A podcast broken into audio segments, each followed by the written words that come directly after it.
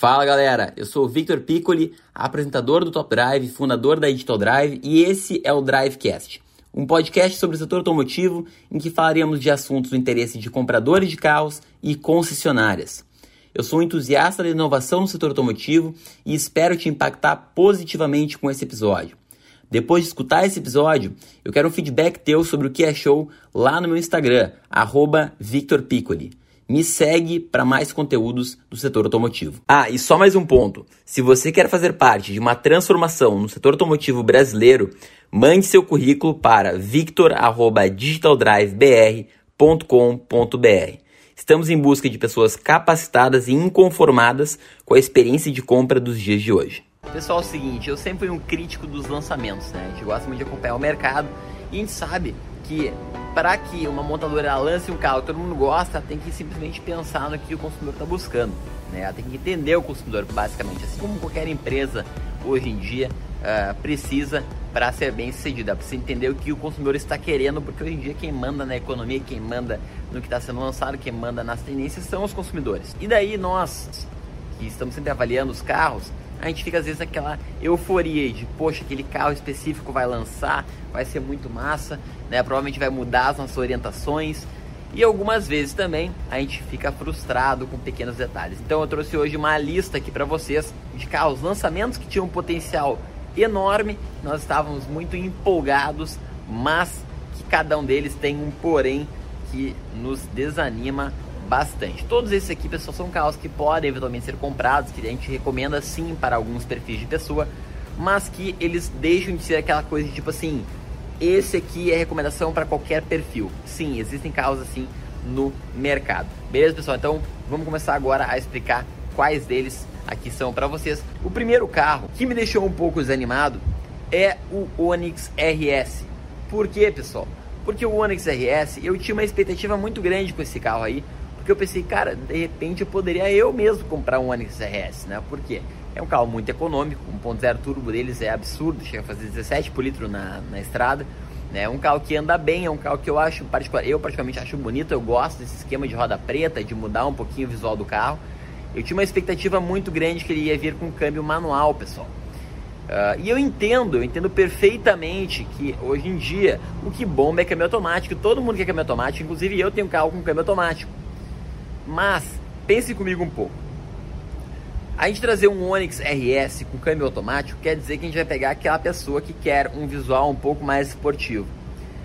Porém, o Onix Premier já é bonitaço se a pessoa está realmente buscando um visual mais esportivo. Né? Claro, ele é mais caro. Uh, então, eu acho que o cara que ia pegar, um, ou a mulher, né, que ia pegar um Onix RS que tem lá a roda pintada de preto, que tem os apliques, que é um carro que tu paga mais para ter essa, essa, esse visual esportivo, merecia ter um câmbio manual, né? Porque daí é, não adianta a gente fazer o café com leite que todo mundo gosta se a gente não acertar na mosca naquele perfil específico de pessoa. Então esse é um carro que se tivesse câmbio manual, eu ia estar recomendando a rodo aqui no canal para todo mundo, inclusive eu ia provavelmente comprar o meu. Beleza, pessoal? Então, esse é o primeiro, acho muito legal para quem estiver procurando um Onix e gosta do apelo esportivo e quer câmbio automático, comprar um Onix RS, vamos ver como que vai ser a condição dele, se vai ter margem ou se não vai.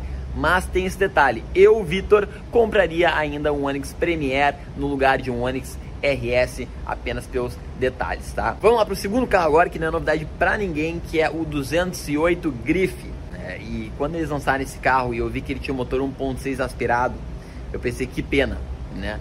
Porque o 1.0, 1.2 turbo, na verdade, ele cairia com uma luva nesse carro. Esse carro seria a chance dele no mercado de assim, ó, chegar matando, chegar acabando com a concorrência.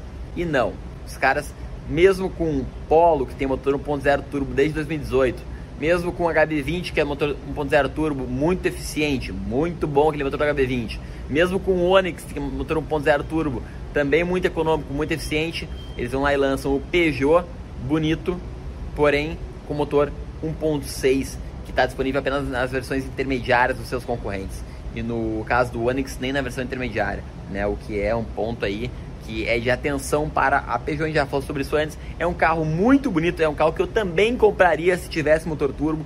É um carro que eu, eu boto fé na estrutura dele, eu acho que ele tá legal, tem bom acabamento, interior em Alcântara, tudo certo na versão top. Mas lembrando, pessoal, todos os carros aqui dessa lista, eles têm potencial. É um ajuste pequeno que a montadora tem que fazer que vai lá e vai virar uma recomendação na hora. Não é um carro que a gente fala mal, não, de jeito nenhum, não entendam errado.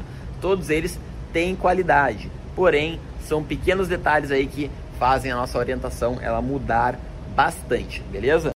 O terceiro carro agora que tinha muito potencial e que eu acho muito legal, mesmo ele não vendendo tanto, é o HB20 Sport. O HB20 Sport ele ficou muito bonito, roda aro 16. Eu fiz um vídeo dele aqui no canal mostrando para vocês. Acho e achei o carro assim, ó, muito fera mesmo, tá?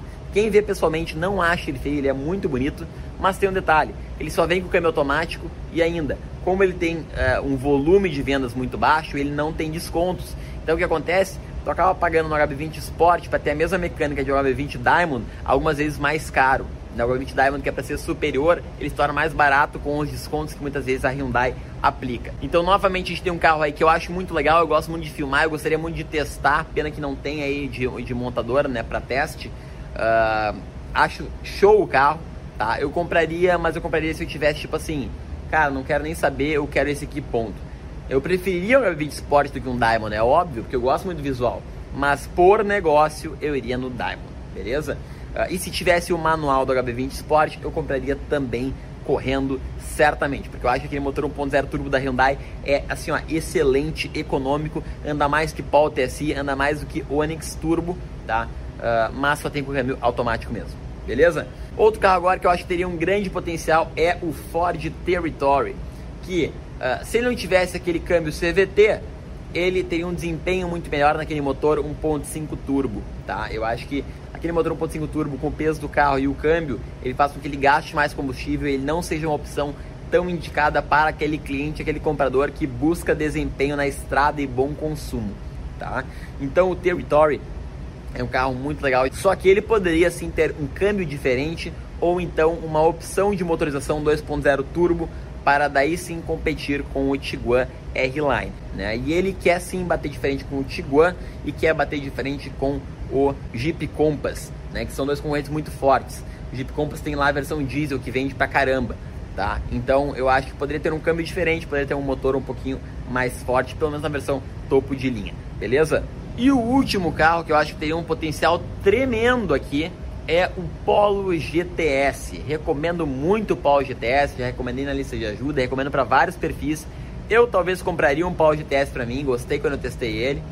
Porém, o que me faria tipo assim querer comprar ele amanhã é ele ter um câmbio que seja um câmbio manual ou um câmbio DSG Uh, é, para o pessoal não começar a gritar e espernear um DSG lubrificado, pega o de 6 marchas do Tiguan 1.4 e coloca lá.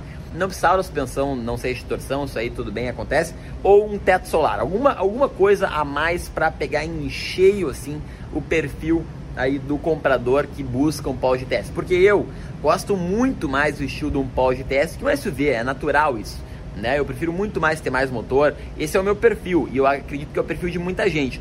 A não ser, a não ser é óbvio que o Polo GTS tem um grande desconto, mas pensando tabela por tabela, eu iria no Nivus Highline apenas porque o Polo GTS ele não pegou em cheio aquele público. Então, o que eu quero dizer com esse vídeo é o seguinte, pessoal.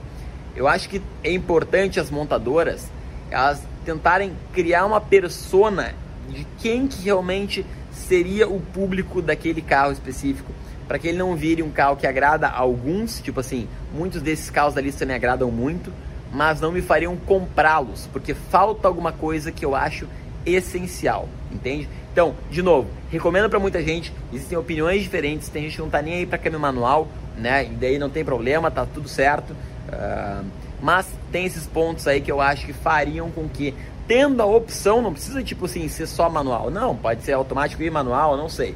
Mas tendo essas opções para esses carros que são carros que já nasceram de nicho, né, um carro específico, seria sim uh, uma recomendação certa aqui no canal. E o que eu mais busco, assim, eu sou um fascinado por lançamentos, né? Eu gosto muito de ver os movimentos da indústria. E pode ter certeza, o que eu mais busco é, eu quero que a montadora me surpreenda. Eu quero ver um lançamento e pensar, esse é o carro. Eu quero muito isso.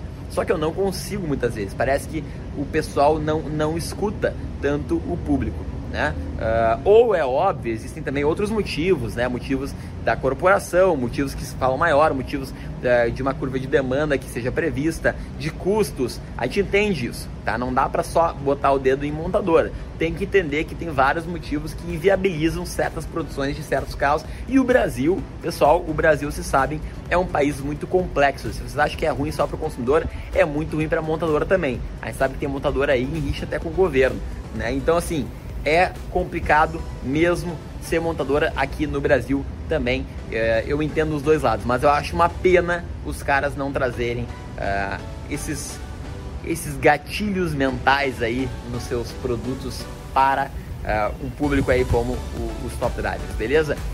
Se você curtiu esse episódio, tira aí um print de onde estiver e me marca lá no Instagram, @victorpiccoli, que eu vou te responder para a gente seguir o papo sobre isso. Marca lá que eu vou fazer questão de te responder. Combinado? E não deixe também de me acompanhar lá no Top Drive, hein? Feito, valeu, abraço!